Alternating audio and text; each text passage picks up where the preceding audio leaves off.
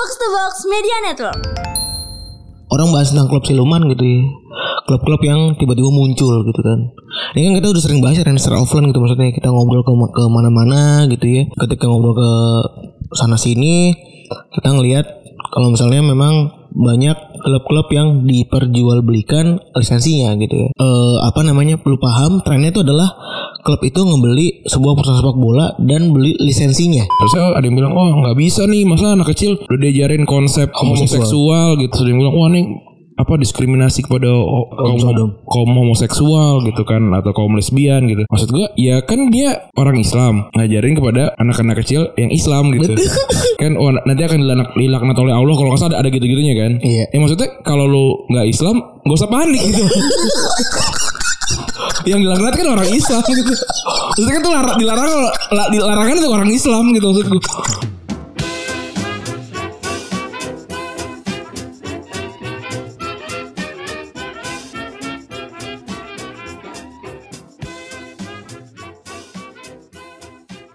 Podcast Retropus episode ke-391 masih bersama Double Pivot andalan Anda, gue Randy. dan gue Febri Oke, selamat hari Senin teman-teman.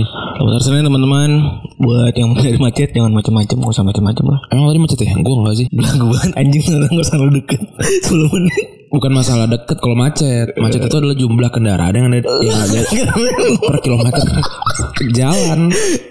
Jadi kan eh, Kita kan punya ATR kan ya Dalam Maps Yang mana Kita kan setiap pagi Selalu bersaing gitu ya. Ada iya. Untuk datang lebih cepat gitu ya kan Maksudnya. Kalau gue dari kosan tadi jam setengah sembilan. Nah Gue tuh dari rumah tahu itu ya Itu ya ke sini 8.32 menit. Gue exact tuh 32 menit Gue ngeliat wah 32 menit. Berarti 8.10 8.05 gue kirim materi 8.10 gue berangkat deh. Gue berangkat 8.10 Pesen gojek. Terus Jadi Jalan itu kan semua macet ya? Hmm.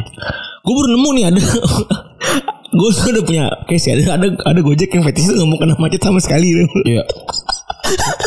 Jadi gak mau berhenti Dia mau jalan terus Sehingga dia muter muter muter muter sana sini. Dan setelah gue lihat-lihat ini Anjing kalau gue ngikut daerah macet itu sebenarnya gak, gak selama ini anjing. Sampai akhirnya gue udah nyampe sini jam 9.15 tadi anjing. Iya. Gila gue ada aja nih Jadi sebenarnya eh, Lancar tuh hanya ilusi bisa jadi ya Iya kalau macet tuh pasti macet juga kan. Anyway gitu ya. Iya jadi ya udahlah pakai rute standar aja lah. ITE itu udah ada, udah ada teknologinya kan Iya. canggih gitu maksudnya. Kayak gue kemarin eh berapa beberapa hari lalu gue pulang dari Kemang tuh ini naik ojek. Gue gua nggak nggak ngeh kan. Gue udah bilang sama bang ya bang saya pakai earphone jadi ikutin mapsnya aja gitu kan. Terus eh, dia belok kiri ke arah Bangka bukan ke arah kanan lewat Kemang Utara gitu kan. Terus oh aman kan kan arah kantor juga bisa bisa kan. Jadi gue diemin aja tuh. Terus tiba-tiba dia malah ma- dia malah masuk gang-gang itu kan kata gue anjing ngapain nih gue di, di, di kepala gue aja gue udah udah udah ada premis nih oh ternyata ke mana pun gue jalan di Bangka ada aja jalan baru gue merasa gitu Urusan kita kan begitu ya. terus kata gue anjing kenapa lewat gang-gang kayak gini nih? Terus bilang, iya mas map mapsnya ke sini. Gue liat buset. Terus dia ternyata cuma motong jalan ke Kemang Timur. iya ke arah ini ke arah pasar buncit itu. Iya bener. gue anjing cuma begini doang nih. Terus ya ma ma mas saya nggak nggak apal jalan. Eh ya udah gue salah gue juga karena kan gue gua nggak nggak nyetelin kan. Ya udah biarin dah ya inilah akhirnya gue macet di Jakarta ya. Yang Iya. mana karena lebih nggak kayak inilah nggak kayak di eh, Nigeria tuh apa ininya nama kotanya gue lupa Niger. nggak na- Niger tuh beda beda negara Itu ada negara ya. di Lagos di Tapi La- abang kacamata baru ya. baru Ya, banyak duit bingung kacamata baru banyak lah gue hal Itu minus apa emang eh, Minus lah. Oh serius gue minus atau memang cuma kacamata gaya aja gitu. minus kalau kalau gue nggak pakai kacamata minus mah ini nggak bakal kelihatan Tapi itu emang, emang lensa begitu ya. Mulai saya begitu kan kacamata ini juga frame-nya kan kayak begitu. Itu kalau misalnya diterang dia gelap. Enggak emang begini terus. Oh, enggak yang kayak Enggak. ala-ala tuh gelap. Kan gue ada ada banyak model lah kan. Ada yang kena kena gelap dia eh kena cahaya dia jadi gelap. ada yang gelap beneran kacamata hitam. Betul. Ada yang setengah-setengah gini. oh kalau kaya pusing. Hari ini semuanya menggambarkan teman-teman semua ya hari ini tampilannya seperti Tony Stark ya gitu. Jadi ada remnya di atas doang gitu, bawahnya agak belang-belang gitu. Keren kan. Gue tampilannya bener kayak ini kayak Rob Raider gue sekarang nih. Celana pendek, Tanah satu coklat. sepatu eh, apa namanya taktik gitu kan.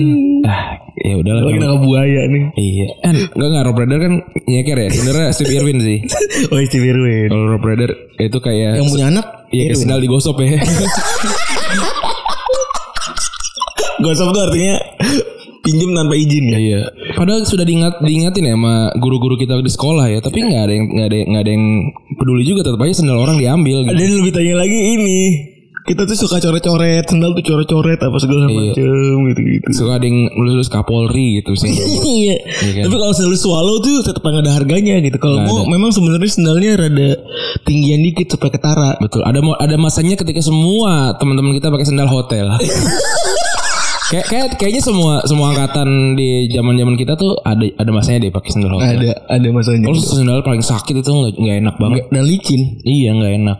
Ya tadi kita ngomongin guru nah ada ada guru yang ramai ya sebenarnya di di sebuah kota di Jawa Timur gue lupa nama kotanya apa. Eh, namanya Pak Ribut kan. Iya. Terus awalnya sih lucu-lucuan kan ada yang naikin terus ada yang, ada yang eh, karena dia kelakuannya lucu dan ada muridnya yang lucu kan si April itu. Si cewek itu ya. Iya lu- itu lucu banget buat gue terus tiba-tiba ada ada ada mulai mulai ada Narasi, orang narasi. orang yang berpikiran eh, ini narasi nggak bisa lucu doang nih. Gue harus cari narasi yang yang yang agak beda gitu sehingga, diwaro gitu kan. Terus oh, ada yang bilang oh nggak bisa nih. Masa anak kecil udah diajarin konsep homoseksual, gitu. Nggak nggak diajarin yang lain. Misalkan makan pakai tangan atau apa segala macam gitu kan. Terus yang bilang wah nih apa diskriminasi kepada ho- kaum, kaum homoseksual gitu kan atau kaum lesbian gitu. Maksud gua ya kan dia orang Islam ngajarin kepada anak-anak kecil yang Islam gitu. Kan oh, nanti akan dilaknat, dilaknat oleh Allah kalau nggak salah ada, ada gitu-gitunya kan. Iya. ya maksudnya kalau lu nggak Islam gak usah panik gitu. Yang dilaknat kan orang Islam gitu maksudnya kan tuh lar- dilarang la- dilarangan itu orang Islam gitu maksud gue maksud gue lu kalau kalau kalau lu nggak ke ke datang ke bar juga lu nggak usah pakai sepatu nggak apa-apa gitu. Maksud gue main bola pakai sendal nggak apa-apa gitu. Itu kan larangan khusus untuk orang Islam aja. Yang nggak Islam santai aja gitu maksud gue Iya kan? Bebas aja gitu. Misalkan misalkan kayak kan ada tuh orang orang Hindu kan ada yang nggak boleh makan sapi kan? Betul. Kita mah santai aja gitu. itu kan larangannya bukan untuk orang Islam Gak, gitu. gak ngoceh juga kita biasa iya aja. gitu. Wa- Walaupun misalkan kalau melanggar, ya udah gitu. Iya kan? Tapi itu kan emang larangan aja, larangan kaum tertentu. Iya gitu. Chill aja. Kenapa jadi pada berantem? Dan gitu? konteksnya kan lagi ngebahas Nabi Lut kan makanya Iya. Dan emang ada ada kurikulumnya gitu maksudnya. Iya dan, dan memang kalau buat orang Islam itu adalah cerita yang benar gitu. Iya. Maksudnya lu lu gak homoseksual atau gak lesbian itu cerita kalau buat mereka benar ya benar gitu. Iya benar karena kepercayaan juga. Iya, bahkan untuk orang-orang apa untuk orang Kristen dan orang Yahudi itu juga benar. Sama ceritanya Iya, di kitab cer- sama. ceritanya kan sama gitu loh. Jadi ken- kenapa jadi pada berantem gitu? Maksudnya ya udah nggak apa-apa. Maksudnya gini, tidak ada masalah homoseksual gitu misalnya. Ya udah nggak apa-apa gitu. Nah tapi tapi gini loh, gue gue ingin, ingin memberikan sedikit pers- eh, perspektif sedikit gitu ya. Sebenarnya kalau di Indonesia ini ba- eh, memang banyak orang yang tidak tidak menyetujui itu gitu. Tapi itu lebih ke lebih ke baga- bagaimana eh, mereka khawatir kalau itu akan akan apa namanya akan menjangkiti gitu dalam tanda kutip ya. Kan nggak emang nggak bisa menular gitu tapi maksudnya menjangkiti di society mereka gitu sebenarnya. Tapi kalau orangnya pribadi sih gue rasa sih ya udah masing-masing gitu loh. Betul. tapi ini tapi ini lebih ke Society. ke society-nya gitu loh. Ta- tapi kan ini juga juga banyak perdebatannya. Tapi buat gua kalau lu kalau lu boleh kalau misalnya teman-teman yang homoseksual atau lesbian ini boleh eh, apa namanya mengekspresikan dirinya gitu ya. Berarti orang-orang yang lain tuh boleh mengekspresikan dirinya untuk ngasih tahu kalau di agamanya itu tidak boleh gitu. Pusing gue bingung juga gue kecuali kecuali kalau misal, misalkan kayak oh itu nggak boleh nggak boleh diajarin dong. Eh berarti lu juga nggak boleh nggak boleh dalam tanda kutip mengajarkannya juga menunjukkan gitu loh. Kan oh tapi kan menunjukkan belum tentu ngajarin. Tapi kan ada orang yang menganggap melihat itu adalah sebuah pengajaran ya. Iya. gimana dong? Susah gitu Banyak perspektifnya. banyak perspektifnya. Jadi ya udah menghargai. Ya gue juga nggak bisa bilang benar gitu. Gue juga bisa bilang salah gitu. Tapi kan apa eh, orang tuh meli- melihatnya beda-beda gitu gue juga nggak mau gi- gi- gigit singa jadi gue nggak masuk ke kandang singa gitu loh Iya. Maksudnya gitu kan ya, ya bebas lah kalau kalau buat gue kalau buat teman-teman merasa itu tersinggung ya silahkan di, diramein boleh gitu tapi kalau misalnya banyak yang nggak tersinggung terus eh, mereka bilang nggak masalah eh jangan diberantemin gitu loh ini ini sebenarnya berantem berantem ini suka muncul dari orang-orang yang kebanyakan aksi ya. Iya. Tanpa ada ketersinggungan, ngoceh aja, yang penting ngoceh aja. Yang penting orang mendapat pribadi aja dah. Iya, nggak nggak selamanya imho tuh harus dikeluarkan gitu loh. Imha imho. Iya. Kan kalau kita di podcast mah ngomong sama khalayak sendiri ya. kalau datang sini berarti lau orang asing. iya. Kan ngomong sama jemaat sendiri ya. Kita mah enak gitu maksudnya. Saya space lah. Iya. Aduh, Belum pernah? Udah hampir 300 episode belum pernah ada jepu kan? belum ada. eh kalau eh, Belum kalau- pernah ada orang yang ngadu domba eh, kalau kalau kalaupun cepu, ya kan apa apa pun yang kita keluarkan di sini bisa dipertanggungjawabkan. Iya betul. Kalaupun oh salah ya minta maaf. Udah gitu mah. Nggak, gua gua nggak ini nggak mendewa-dewakan pendapat sendiri gitu. Eh, Gua juga mungkin kalau dicek di episode berapa 10, 20, Bakal beda mungkin 100 gitu banyak hal-hal yang gua rasa ah nggak juga sekarang gitu. Iya itu kan namanya pendewasaan ya. Iya namanya kan juga berkembang gitu. ya. Selanjutnya nih ada mbak-mbak ya yang eh, siapa sih namanya gue lupa itulah eh, bilang kalau dia FWB nama sampai 5 gitu ya di podcastnya Gerita Agatha. Nah ini juga cepu tuh. ada orang cepu kan nge-screenshot eh apa nge-screen record gitu kan. Ya gua nah gue juga juga nggak ngerti sih. Maksudnya kenapa ketika ada ketika ada orang yang yang begini gitu terus dianggap oh ya wajar gitu. Ini kan adalah my my body my my choice gitu. Terus yang penting mutual consent. Betul mutual consent gitu. Tapi kan lagi-lagi hidupnya di society gitu loh. Iya. terus kalau misalnya dijudge karena society terus marah. Terus gimana mau jangan jangan hidup di situ gitu. oh ini gue memang salah gue hidup di Indonesia, gitu. Maksud gue kalau di Amerika juga orang pusing gitu. Anjing lima gitu. Hari aja ada tujuh gitu. Iya kan Maksudnya, gue benci banget lu selalu punya perbandingan kuantifikasi yang bagus lagi.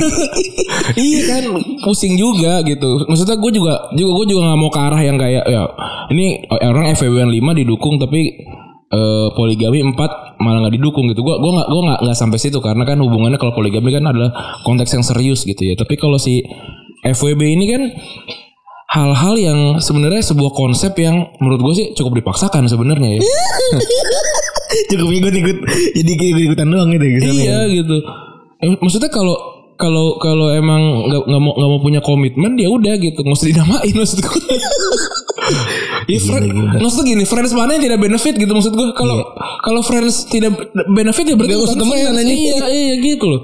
Iya, ya udah. Maksudnya kenapa kenapa ini jadi diglorifikasi gitu seakan-akan keren gitu. Wah, artinya dia bisa mengontrol dirinya sendiri gitu. Kadang orang tidak paham gitu, Kak. Ketika dia merasa dia memainkan orang, tapi kadang-kadang dia ngerasa dia tidak merasa kalau dia tuh mainannya gitu. Iya. Iya lagi. Iya dong. Tapi gue nggak nggak stres kali ya. Maksud gue punya masakan satu aja tuh stres gitu, high maintenance apa segala macam. Mungkin kali ini ya gua gua gua juga nggak bisa bilang eh, perasaan orang ya nggak maksudnya nggak bisa nggak bisa masuk di sepatunya orang gitu. Tapi kalau gua jadi posisinya itu mungkin gua adalah orang yang paling kesepian di dunia gitu jadinya. Kenapa tuh? Ya maksudnya gue cuma lompat dari satu hubungan ke hubungan lain gitu terus balik lagi gitu gak sih Iya, Iya kan? iya bener bener. Kalau what if kita main what if ya balik lagi tapi ini what if. Ini, tidak benar ya. Tidak, Iya ini tidak, ini, tidak. ini kan kalau ini kan kalau gua sih orang yang begini kalau misalkan gua lompat-lompat di lima hubungan gitu yang enggak sih kayaknya gitu. kosong gitu ya. Iya. Capek gak sih? Tapi kalau misalnya kalau itu membuat membuat ha- bahagia Bahagia ya nggak apa-apa gitu. Silahkan. Tapi maksudnya kalau kalau kalau menceritakan kayak gini kan artinya kan lagi-lagi ada orang yang melihat itu sebagai pembelajaran gitu. Betul. Susah juga kalau apalagi kalau waktu gue cek ternyata dia centang biru terus juga followersnya banyak. Artinya kan pertanggungjawaban kepada followersnya tuh ada gitu. Betul. Gue gue juga nggak bisa ngomong banyak panjang lebar kayak gini terus ketika ada orang yang apa ya eh ngikutin terus gue gue lepas tanggung jawab nggak bisa juga gitu loh. Iya. Meskipun gue bilang ya udah ini kan ini kan gue mungkin lu beda tapi ya tapi ya nggak segitunya gitu tanggung jawab. Eh, tapi orang maksud gue sekarang aneh aja gitu. Hmm. Dan konsep eh kena sejak kapan sih konsep FWB itu ada gitu maksud gue tuh. Semenjak itu kali film kali mungkin Hmm. Iya, siapa? Aston Kutcher ya? Hmm. sama Mila Kunis kan ya. Tapi apakah itu pantas di ini di Indonesia dan kayak Hmm. gue cringe aja gitu ngebayangin kita FWB-an sih. Iya. Lu pernah dong punya temen HTSan gitu maksudnya? Ada. HTSan sabi di sabi begitu begitulah berarti ya udah aja gitu Iya. kan. Tapi kan kayak ini kita FWB ya. Tapi kan ini emang beberapa beberapa episode yang udah agak lama tuh kita sempat ada diskusi juga kan soal ini kenapa ya tiba-tiba hubungan eh, anak muda zaman sekarang tuh mengarahnya selalu ke arah situ gitu. Selalu karena seksual ya. Iya gitu. Ya mungkin Goalsnya selalu seolah ke sana gitu. Iya maksudnya kayak kayak masalah masalah banyak nih keluar tiba-tiba ada yang eh dilecehkan gitu ketika sedang staycation atau cuddling gitu misalnya. Maksud gua gua akan membelanya gitu tapi ini ini, ini yang, yang kayak waktu itu kita bilang kan ini yang ngomong cewek waktu itu kan. Ya gue juga capek kali ini kalau misalnya harus ngebelain orang-orang yang secara konsensual itu ada di satu ruangan sama cowok terus kena pelecehan gitu. Pelecehannya salah gitu. Tapi kalau lu masuk ke sana ya ya balik lagi tadi bilang. tanggung jawab gitu. Kalau gue nggak mau mau dimakan singa, jangan gue masuk ke kandang singa. Bener gitu loh. Ya, tapi kan ini kan juga juga memang eh pelajaran yang yang harus dilaku, di didapatkan juga sama laki-laki gitu ya. Maksudnya ya bukan bukan karena lu ada dalam satu kamar sama cewek lu bisa sembarangan sama ceweknya gitu. Iya. Itu tapi itu kan susah gitu untuk berha- berharap dari eksternal gitu. Ya, loh. betul sepakat. Da- dari internal dulu. Faktor kan ada dua nih internal sama eksternal. Eksternal tuh kalau misalnya laki-laki harus apa dan lain-lain tuh eksternal tuh karena diri lu perempuan gitu. ya. Internalnya lu harus sadar dulu ketika lu masuk berdua dengan laki-laki eh, apa pun bisa ter- terjadi gitu ya. Betul ya seperti yang terjadi di sepak bola ya, apa pun bisa terjadi kita ke Italia gagal lolos ke Piala Dunia lagi untuk kedua kalinya. Aduh, Bagus banget. hebat banget gue. Luar biasa ya kegagalan ini eh hancur banget ya. Menit 90 berapa sih tuh? 90, 92 92 ya. Dan dengan gol yang ya udah aja gitu kayaknya agak-agak Sebenarnya tuh kan gol, aja. gol yang ya udah gue nanggung gitu. Semua serangan harus diselesaikan dengan tendangan masuk akhirnya gol. Iya gitu bener dan eh publik Italia ya gue rasa hancur juga gitu ya dan banyak juga kan apa, apa, tim Eropa yang gagal lolos ke Piala Dunia. Gue- Yunani Bingung sebenarnya jawaban-jawaban ketika orang wah nih Itali lagi lagi timnya lagi tim sampah gitu ya. Maksudnya kualitasnya buruk dan segala macam. Hmm. Ini namanya Makedonia maksud gue. Sejago lu kalau gue sebutin sekarang Makedonia siapa sih? Pandev paling. itu juga pandai umur udah 30 sekian tuh. Iya, gua gua yang lain gue gue yang golnya nggak tahu siapa. gitu loh. Iya benar benar. Gue punya podcast bola hampir 400 400 episode, maksudnya gue nggak tahu dia ngegolin siapa gitu. Iya benar. Oh kecuali ada yang edgy banget gitu yang ngikutin Palermo gitu misalnya. Tapi Sampai sampai nyebutin tuh ya si ini pernah main di Palermo iya gitu. gitu. Itu itu hebat lah. Tapi gue kayak Italia se, se sekatro-katronya Italia ya, ya lolos Piala Dunia mah merem gitu. Apalagi tim di ininya di standingnya juga juga lawan-lawannya biasa aja Swiss doang. Cuma Swiss sama Udah gue Swiss doang ya? Iya yang jago cuma Swiss doang. Bahkan Swiss aja tuh nggak sejago itu sebenarnya biasa aja.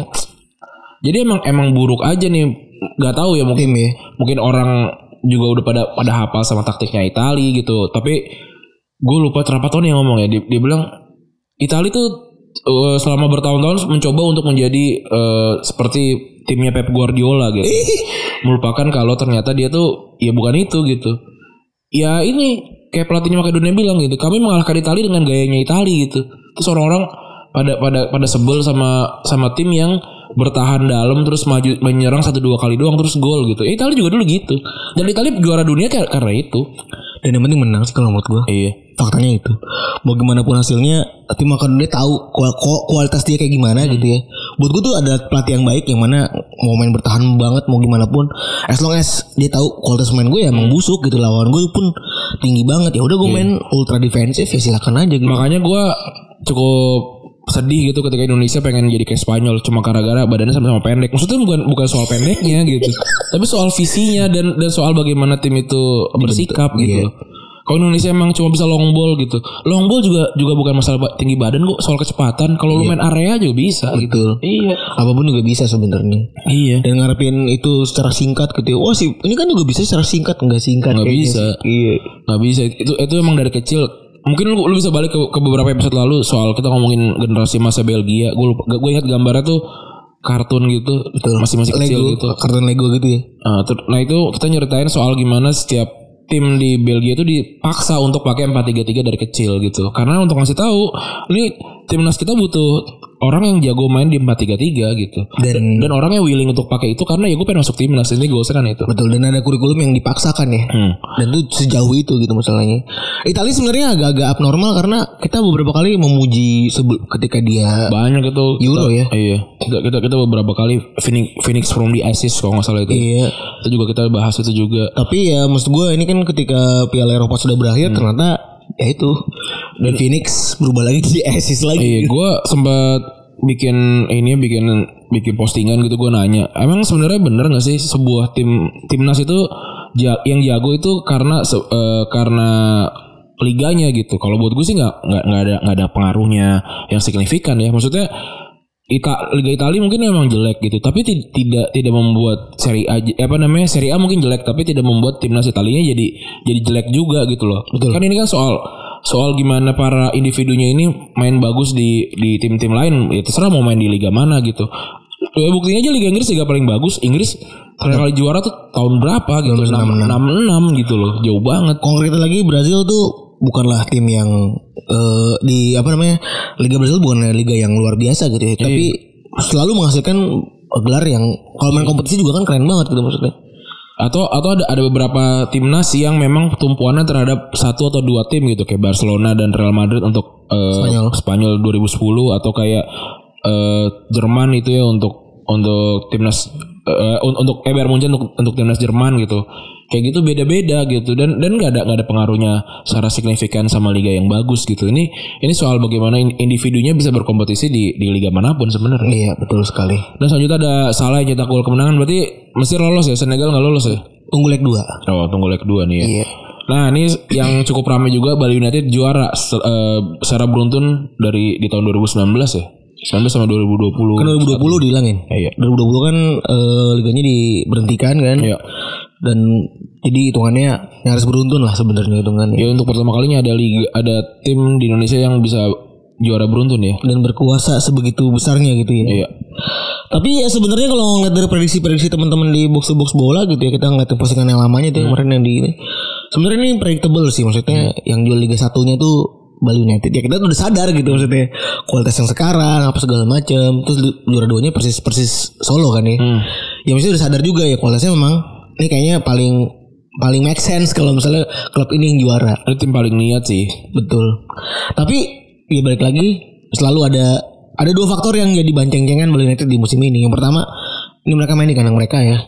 Yang mana Wah main di kandang lu nggak capek apa segala macam buat gua nggak nggak gimana gimana buat gua karena seri terakhir kan ada di Ya kan nginep ya. ada di Bali semuanya nginep Nginep iya. Masa gak capek juga. Ya mental ini. terus yang kedua adalah tentang balik lagi ke tentang klub siluman Iya walaupun ya mungkin aja kalau mainnya di Bandung mesnya Persija tiap hari berisik pasti. hmm. diganggu gitu ya mungkin gitu tapi ini Ba- Bali hampir tidak ada musuh sih kalau menurut gua Iya dan gue nggak ngerasa Bali tuh eh apa namanya tempat yang hostile untuk semua ini gitu ya maksudnya Iya. hostile untuk banyak tim gitu maksud gue ya orang-orangnya itu eh, militan gitu ya tapi kayak tidak sekeras gitu ya tidak sekeras eh, di Bandung atau di Jakarta gitu maksud maksud gue dan ini, pun ini tim netral yang paling disukai sama orang-orang kali ya Betul, kalau gue sih suka sih sama sama mereka sih maksudnya. Orang bahas tentang klub siluman gitu ya. Klub-klub yang tiba-tiba muncul gitu kan. Ini kan kita udah sering bahas ya secara offline gitu maksudnya kita ngobrol ke ke mana-mana gitu ya. Ketika ngobrol ke sana sini kita ngelihat kalau misalnya memang banyak klub-klub yang diperjualbelikan lisensinya gitu ya. Eh apa namanya? Perlu paham trennya itu adalah klub itu ngebeli sebuah perusahaan sepak bola dan beli lisensinya. Dan karena lisensi itu adalah salah satu syarat kalau lu mau main di tingkat nasional gitu ya. Dan kalau misalnya lu mau dan klub itu kan eh, lisensi kan datang bukan dari FIFA tapi tapi dari PSSI ya kan. Iya. Yang mana tuh butuh biaya buat bikinnya. Kecuali lu nanti mau berlaga di eh apa namanya kompetisi selanjutnya itu yang lebih tinggi kayak misalnya mau berlaga di AFC Champions League, mau berlaga di apa segala macam tuh butuh lisensi dari eh, baru tuh baru tuh lisensi dari Asia gitu kan. Butuh lisensi dari AFC dan lain-lain. Nah, karena bikinnya tuh lama, Hmm. perlu banyak banget aspek ya. Keolahragaan, infrastruktur, personel dan administrasi butuh biaya dan juga butuh waktu. ya Untuk mempercepat hal tersebut, para orang-orang yang punya niat baik ya kita nyebutin niat baik aja Dan ya. Yang pada punya niat baik di sepak bola ini memangkas berbagai fase tersebut dengan membeli tim yang memang sudah memiliki eh, apa namanya verifikasi ini alias administrasi administrasi ini. Dan itulah yang bikin eh, klub-klub bola ini mun- dan muncullah sebutan-sebutan mengenai klub siluman ya kan? Dalam FIFA aturannya gimana sih? Di FIFA tuh aturannya eh, ada di statuta FIFA dan regulasi FIFA di 4.2 tentang lisensi klub. Yang mana li- license may not be transferred. Yang mana bilang kalau lisensi klub tuh nggak bisa di eh, apa namanya bisa dipindah tangankan tapi apa namanya tapi misalnya si lisensi ini bisa bisa ber, ber- berpindah tangan sebenarnya jika memang itu tidak sedang liganya nggak lagi berlangsung. Karena syaratnya hanya satu liganya tuh nggak boleh lagi nggak lagi berlangsung gitu.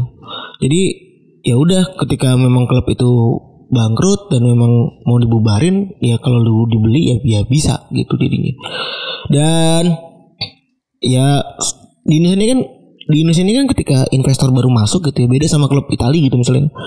Ada lu puluhan klub yang puluhan klub Italia yang bangkrut gitu ya. Livorno, Pa- Livorno, Parma, Fiorentina gitu ya kan. Bangkrut dari awal Parma misal dari awal klub paling bawah gitu ya dari divisi paling bawah. Di, di invest sama orang dia nggak nggak ganti nama kan untuk Gan- harus ganti. eh, maksudnya secara nomenklatur namanya tetap Parma Iya.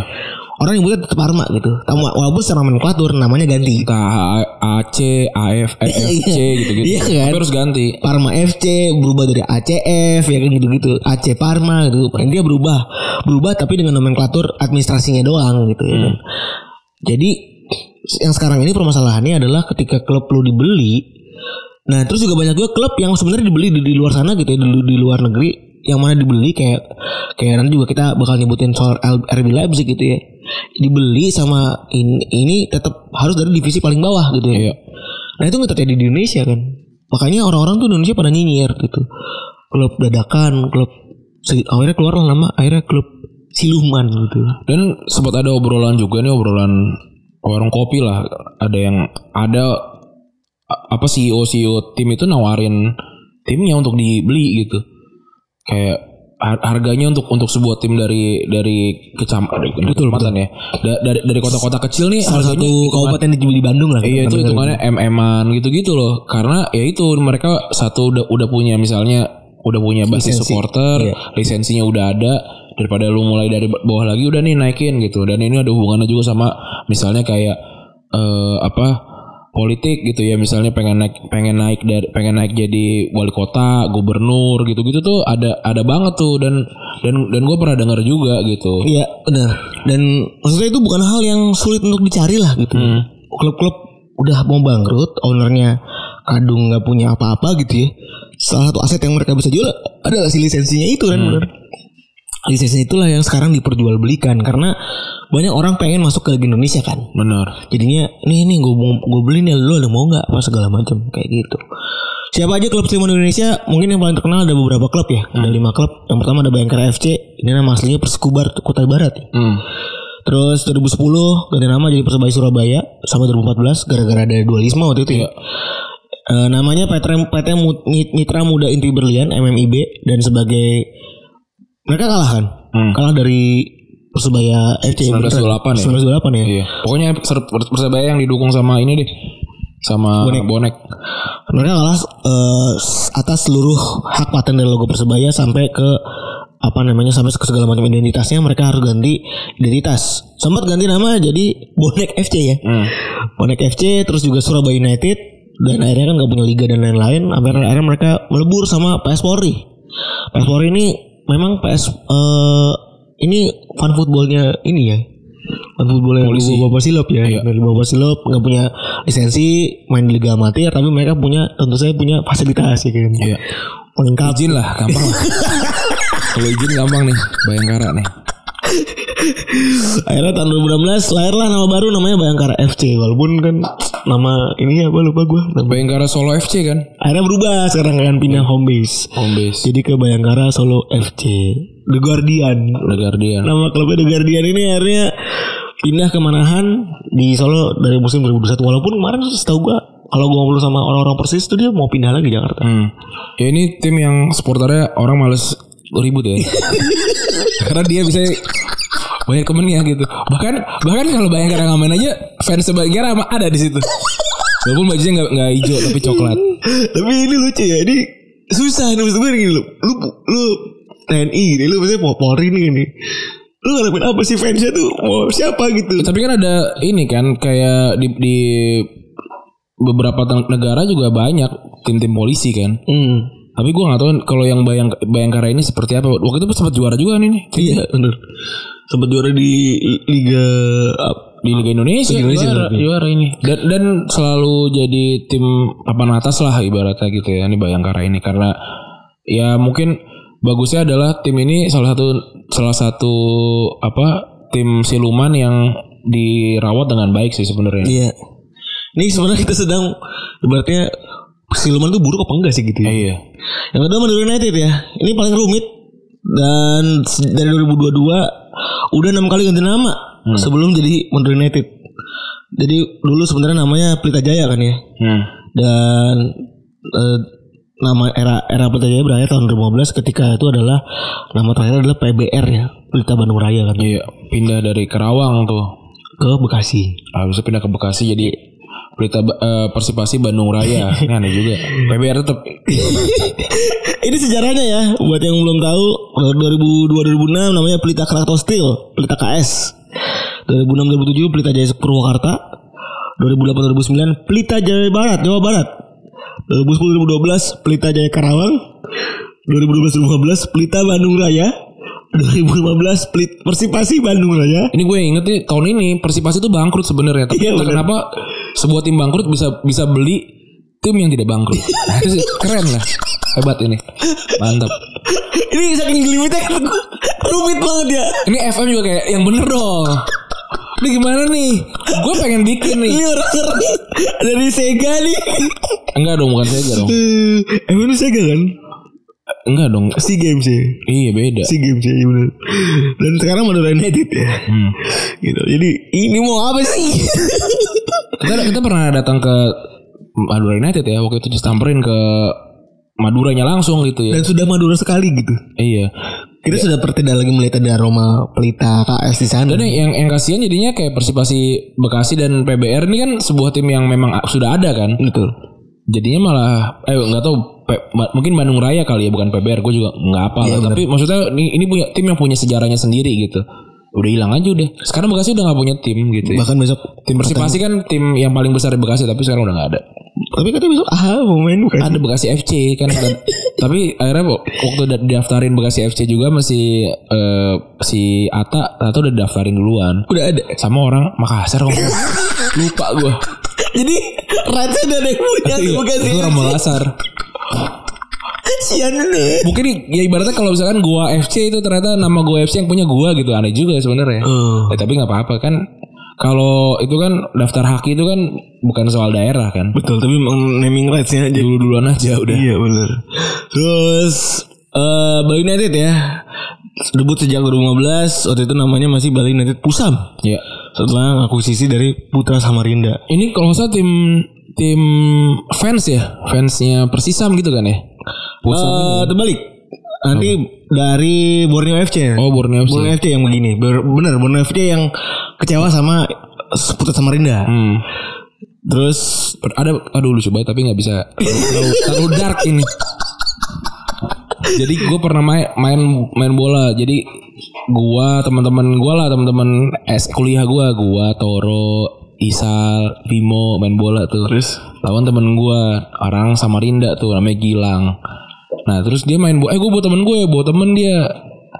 Bawa temen pakai baju persisa mau gitu jadi kiper tapi tangannya satu. Dulu. Terus gue aja sepanjang main bola tuh ketawa aja. Aduh ya allah ini ini ini banget nih susah banget untuk di untuk ditahan untuk ketawanya gitu. Iya, Gua paham, gue paham. Ah, sampai kelar gue kuliah tetap aja tuh persisa persisa untuk menan- menandakan kiper tangan satu anjing. Bangsat bangsat. Parah banget. Kok nggak Kalau Mau ya kalau punya disability di tangan gitu ya. Ih jadi Oh, oh kaki gitu. Iya, Terus gue jangan meremehkan tim gue Walaupun tim gue gak jago gitu loh yang tangan satu yang mana kiri apa kanan? Kayaknya yang kiri deh Yang Tapi- pengen kanan Tapi ya jago pas lagi main. Yang ya lumayan dah gitu. Ya ya ada lah gitu Ada save-save-nya mah Sama gue. Tapi dia gak, gak nangkep waktu itu nepis doang Ya, lu lagi. ya lu Lagi lagi. emang ada kiper yang tipe gitu kan Tipe punch kayak Kasilas gitu kan Lu lagi bikin statement kayak anjing. Tapi di sini gak nangkep.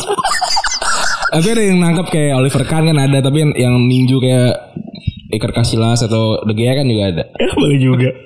boleh boleh. boleh. Akhirnya ya udah karena si si Putra Samarinda tuh rugi terus tiap tahunnya akhirnya dibelilah sama keluarga Tanuri ya tuh 2014 gitu. Terus selanjutnya ada Persikabo.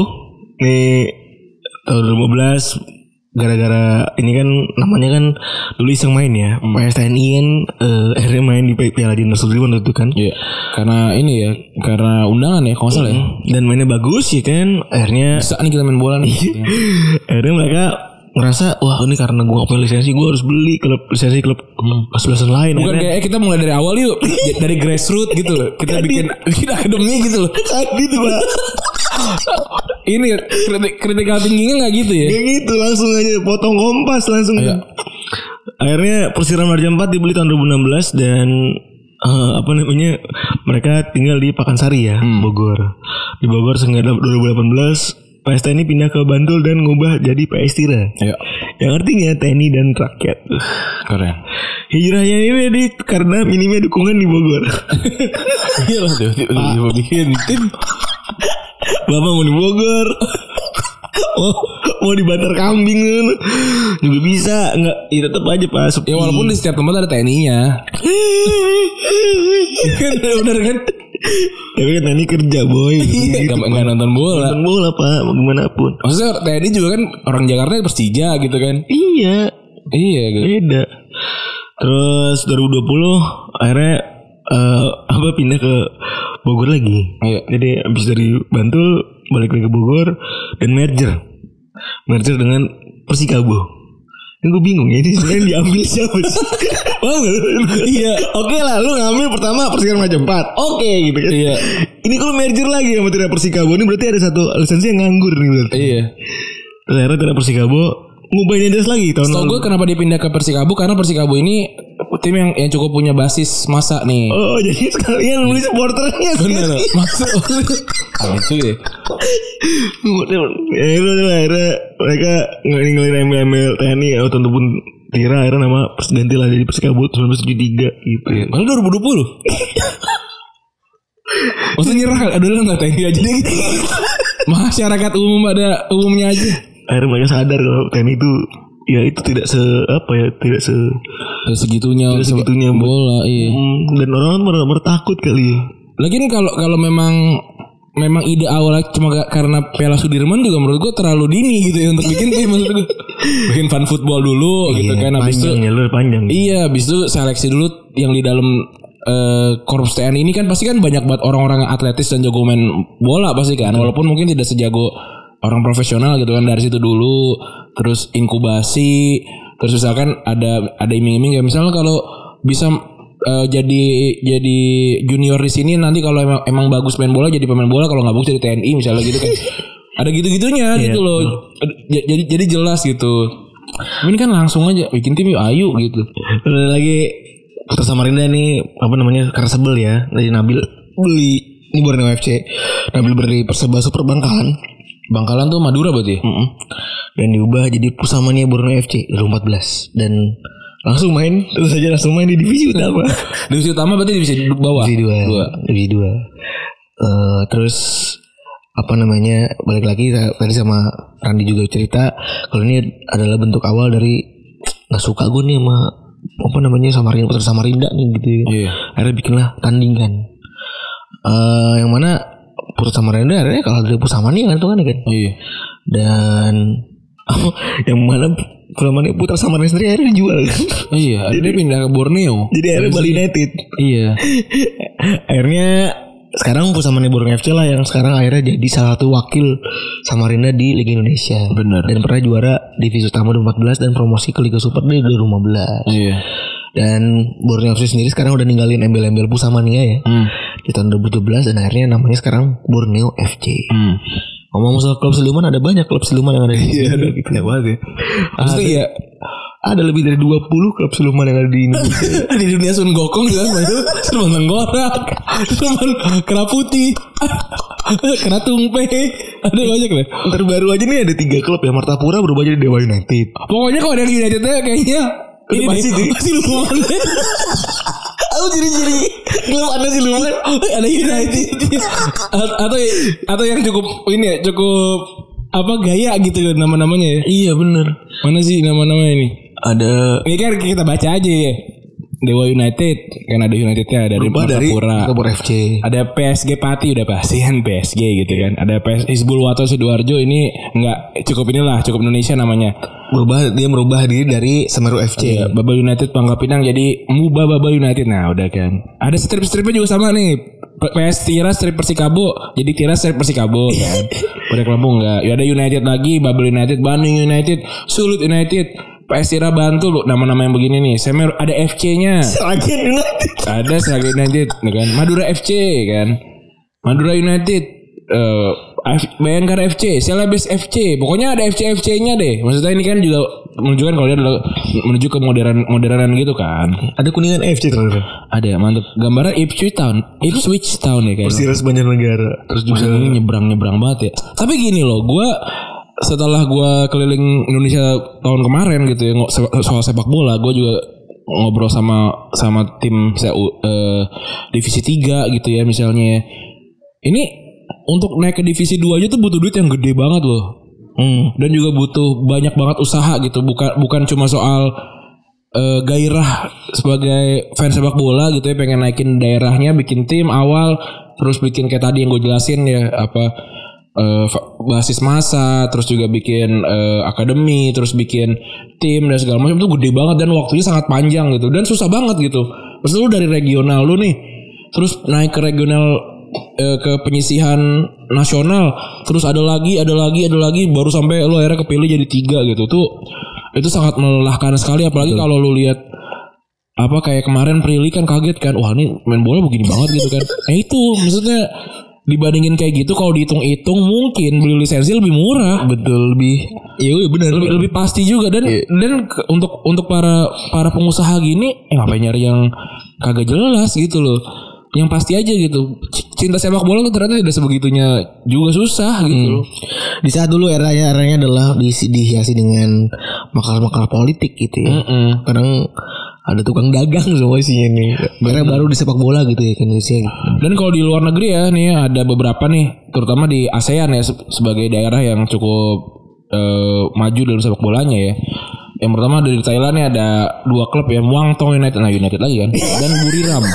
Keduanya sekarang mau ngasih Liga Thailand ya karena ya ini salah satu yang terbaiknya adalah mereka bikin jadi profesional kan ada Muang Thong sama Buriram nih gitu. Kalau di Malaysia ada JDT Tim terbaik mungkin salah satu tim terbaik Asia mungkin ya. Karena ini jago banget ya tim nih. dan udah bisa juara AFC Cup bahkan 2015 padahal baru dibikin pada 2013 ya. Betul. Dan ini yang punya tuanku Ismail Ibr- Sultan Ibrahim Orang kaya banget nih ya. alias tuanku mahkota Johor. Hmm. Dan dia ngelebur semua klub yang di Johor jadi di bawah satu manajemen. Iya. Johor FC diubah jadi JDT, Johor Eva menjadi JDT 2, Johor Factor Johor apa namanya? Eh dan banyak klub lainnya diubah jadi jadi ini ya jadi Iya. jadi, jadi Johor semua. Ini bukan cuma soal duit ya, tapi ini soal bagaimana bagaimana visi kali ya. Karena ini jelas nih visinya kalau gue lihat si apa JDT ini.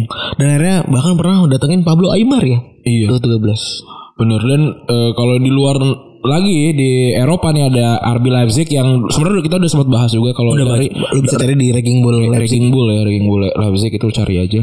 Itu udah kita jelasin bagaimana berjuangnya Iya. perjuangan Leipzig menghilangkan hegemoni dari Jerman sendiri yang 50 per 1. Iya. Ngakal-ngakal ini gimana, sejarahnya gimana. Terus juga ada lagi lesson bull di berbagai macam daerah ya. Ada Iya. mulai dari di mana Austria dan lain-lain itu juga bisa lu dengerin. Bener. Ada klub Sleman lain di Inggris ada MK Dons ya Ren? Ada MK Dons, Milton Keynes Dons. Jadi 2003 2003 diakuisisi pemilikannya 2003 ganti nama jadi MK Dons. Iya ini Wimbledon ini Wimbledonnya Crazy Gang ini nih. Iya, Makanya orang-orang pada pada marah karena pindahnya jauh banget, pindah kota ini. 90 kilo Iya, ke pindah. mana namanya Milton Keynes ya. Iya. Karena Timnya Alan Smith dulu nih. betul dan karena mager milik miliknya anjing juga nih. Milik MK Dons ini mager, jadi mager ribut-ribut. Lu pakai dah. lu bikin klub baru. Iya. Klub lu gue bawa nih. Iya. Lu pakai dah nih. Mau lu gaya-gayaan apa gimana terserah. Karena bikin bikin sendiri kan si Wimbledon ini Wimbledon apa gitu. AFC Wimbledon. AFC Wimbledon dan tim eh dan di di stadion yang sama kan, stadion yang apa sih namanya park park gitu. Kecil itu ya, kecil. Pokoknya kecil banget lah. Apa Garden gitu namanya gue lupa stadionnya. Terus bak ya sama lah kayak di luar negeri dan dalam negeri klub CMK Dons ini dicengin juga gitu Iya. sama supporternya dan kayak di Leipzig kan juga dihina juga di Jerman gitu ya kan. Terus Ada lagi sebenarnya tim yang mungkin terkenal eh juga karena dia ini ya, karena dia akuisisi dari bawah juga. Nankatsu SC dia Oh, dari dia dia adalah tim yang dimiliki sama ini Yoji Takahashi. yang yang bikin Subasa gitu karena dia pengen pengen bikin timnya Hmm. Real. real gitu ya tapi dia akuisisi apa ya Tokyo Tokyo apa gitu terus akhirnya ya udah dia dia beli dan mulai dari divisi 9 klub asli itu ada di divisi 6 terus turun ke bawah lagi divisi 9. Enggak enggak mulai mulai dari iya itu dia beli divisi 6 habis itu turun dari divi- ke divisi 9 Karena sekarang mulai dari awal ya. divisi 4 kalau nggak salah apa 5 gitu. Gila keren banget tenan Kasu FC. Semuanya jadi ada real sekarang ya, ada Iya. realnya anjing keren banget. Dan semoga tapi keren banget sih Nankatsu kalau ada bener bisa sampai divisi atas gitu ya terus ada investor yang mau nge-invest gitu ya buat gue sih keren banget sih seandainya Iya. gitu ya. Terus ngomongin soal kelebihan kali ya. Gue ngerasa tim Sulaiman ini lu ngerasa berbahaya nggak buat Indonesia? Ya. Eh, kalau gue sih ngerasanya ya Kalau gue sih merasa ya gini aja si tim Sulman ini apa positif atau apa negatifnya dilihat dari bagaimana dia merubah kebiasaan dari tim-tim Indonesia yang yang sudah kita yakini buruk gitu ya. Iya. Bayangkara FC pernah juara gitu faktanya. Hmm. Terus juga Borneo FC ya udah lu tahu sendiri kan kan di tim papan atas gitu maksudnya. Bali United udah clear pernah juara dua kali gitu. Hmm. Ya udah gitu maksud gua. Maksud gua ya kalau memang impactnya eh lu silakan lah lu bernostalgia dengan klub-klub lama lu gitu ya dengan klub-klub tradisi klub lama apa segala macam silakan tapi faktanya kalau memang ini bisa memajukan klub eh, Indonesia Iya. buat gue sih bagus banget gitu Iya, kalau gua di kalau gua jadi pemain sepak bola Indonesia sekarang, gua bakalan pilih Bali United juga gitu karena jelas gajinya jelas. Maksudnya kan gini, ya memang yang yang apa ya, yang namanya suap, yang namanya pengaturan skor itu memang memang terjadi di sepak bola. Nah, cara, salah satu caranya untuk untuk bikin itu ti- tidak terjadi adalah bikin pemain-pemain ini yakin sama karir yang dia pilih gitu, yaitu adalah dengan menggaji tidak telat, gajinya sesuai dan bonus-bonus dan segala macam. Sebenarnya bukan soal besarnya, tapi soal patuh sama kontraknya gitu. Dan gue nggak yakin banyak tim di Indonesia yang bisa sepatuh itu gitu. Sa- Salah satu yang paling patuh ya pasti Bali United nih gitu karena udah jelas timnya dia dan dan diversifikasi timnya jelas gitu dia punya tim basket punya tim e-sport apa segala macam jelas gitu ke depannya sangat-sangat gimana. bagus rencananya gitu Iya, walaupun gua nggak tahu nih kayak apakah akademinya bagus dan segala macam karena gua nggak nggak pernah ngikutin Bali United se- sebegitunya. Tapi kalau dilihat dari bagaimana dia sustain, gimana klub klub ini eh gimana caranya si sponsor selalu selalu mau ke Bali United gitu ya. Apalagi ini Bali gitu, sebuah daerah yang orang tuh pengen banget ke sana gitu. Jadi jadi destinasi wi- wisatanya juga juga jadi salah satu apa daya tarik dari klub ini sendiri sih. kalau ngomongin soal sponsor ini kan dia memberikan sebuah tren baru sponsor banyak di Hmm. sepak bola Indonesia kan kalau gue rasa gue lihat sih salah satu Sebenarnya Bandung sih. Bandung ya Bandung dan Bali lah mungkin ya dua dua dua klub ya Persib sama Bali kan ya yang selalu jadi bahan nyinyiran nyinyiran orang buat gue sih nggak masalah juga ya Hmm. dengan selama apa ya selama sponsornya mau gitu ya. Bersanding dengan banyak sponsor lainnya itu yang pertama. Selama regulasi juga belum jelas gitu ya kan. Cuman ada rekomendasi doang tanpa adanya aturan yang jelas gitu ya. Udah sikat aja gitu maksud gue Hmm. yang penting memang duitnya masuk gitu. Real duitnya masuk dan real aja udah main gajian gitu main gajian operasional aman dan lain-lain juga aman. Iya. M- pembukaannya si Bali United juga jelas ya kalau ngomongin tentang Bali Bali ya. Iya, itu menarik banget sih kata si siapa gue lupa Atletico garis lunak ya. Iya. Itu dia bilang ya kalau kalau emang pengen kayak kalau kalau pengen ngelawan Bali United ya lawan. Tapi Bali Bali United tuh jelas gitu, dia bisa sampai IPO gitu loh. Jelas artinya pembukuannya jelas, nggak ada dana-dana yang nggak jelas masuk. Gue yakin banyak banyak tim-tim sepak bola Indonesia yang walaupun bisa IPO tapi nggak nggak akan mau IPO gitu Betul, karena, karena bakalan diaudit sama publik gitu loh ya betul susah gitu loh. Ini ini yang bikin gelap gitu dan gua rasa sangat layak Bali United juara gitu ya terlepas dari ya banyak hal-hal di, di belakang sana yang dibilang Bali United tim siluman terus Bali United ini tim kagak jelas dan segala macam gitu. Ya ya ini sepak bola Indonesia masih muda gitu loh menurut gua. Jadi ya nggak bisa nggak bisa ini nggak nggak bisa nggak bisa di nggak bisa dicap langsung kalau ini adalah tim yang gimana gimana sih kalau gua. Justru ini menurut gue adalah proses transisi berubah dari sepak bola yang serba politik dulu dulu ya. Sekarang jadi sepak bola yang eh, memang menuju eh, serius nih gini kayak sekarang kan. Walaupun cara-caranya masih ya begini-begini kan ya. Masih banyak kesalahannya. Buat gue nih satu-satunya cara adalah ya udah federasi atau liga liga harus ngetok palu nih. Iya. Cara-cara begini tuh nggak boleh pindah home base tuh ada ada syaratnya. Buat gua ini kan jadi kayak apa ya? Jadi kayak franchise kan. Ini mumpung mumpung belum ada fans club yang tanda kutip garis keras kayak siapa namanya? Kayak dulu si siapa tuh mau dipindahin dulu klubnya? Siapa? Yang di luar negeri lupa gue. Klub yang mau dipindahin home base-nya. Atau Banyak kan ya? si kayak ini kayak yang yang yang dipunyain sama si Vincentan itu yang ganti-ganti. Ya maksudnya kan sebelum sebelum klub sepak bola udah mendadak daging kayak gitu, buat gue proses-proses kayak gini tuh bakal terus terjadi gitu. Iya. Dan itu kesempatan sebenarnya in a good way, kesempatan buat para pengusaha atau para orang-orang yang punya goodwill di sepak bola untuk masuk ke dalam ngebentuk culture baru. Iya. Gue sih, lu sebagai orang Bekasi nolak gak Bekasi FC? Nggak nolak tapi nggak mau dukung aja. gue sih juga gak nolak, maksudnya biarin aja. Iya. Udah, ekosistem Bekasi biar hidup lagi gitu. Iya.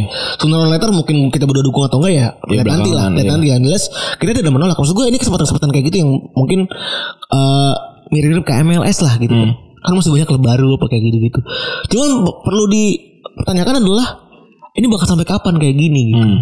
klub-klub siluman ini bakal sampai kapan kayak gini? Kapan PT Liga ini turun tangan gitu ya mau ikut campur ngeliatin ngeliatin kalau misalnya itu nggak boleh apa segala macam. Karena faktanya udah banyak banget relasi-relasi yang dikeluarin ya. Kayak relasi Persib sama Bali United gitu kan.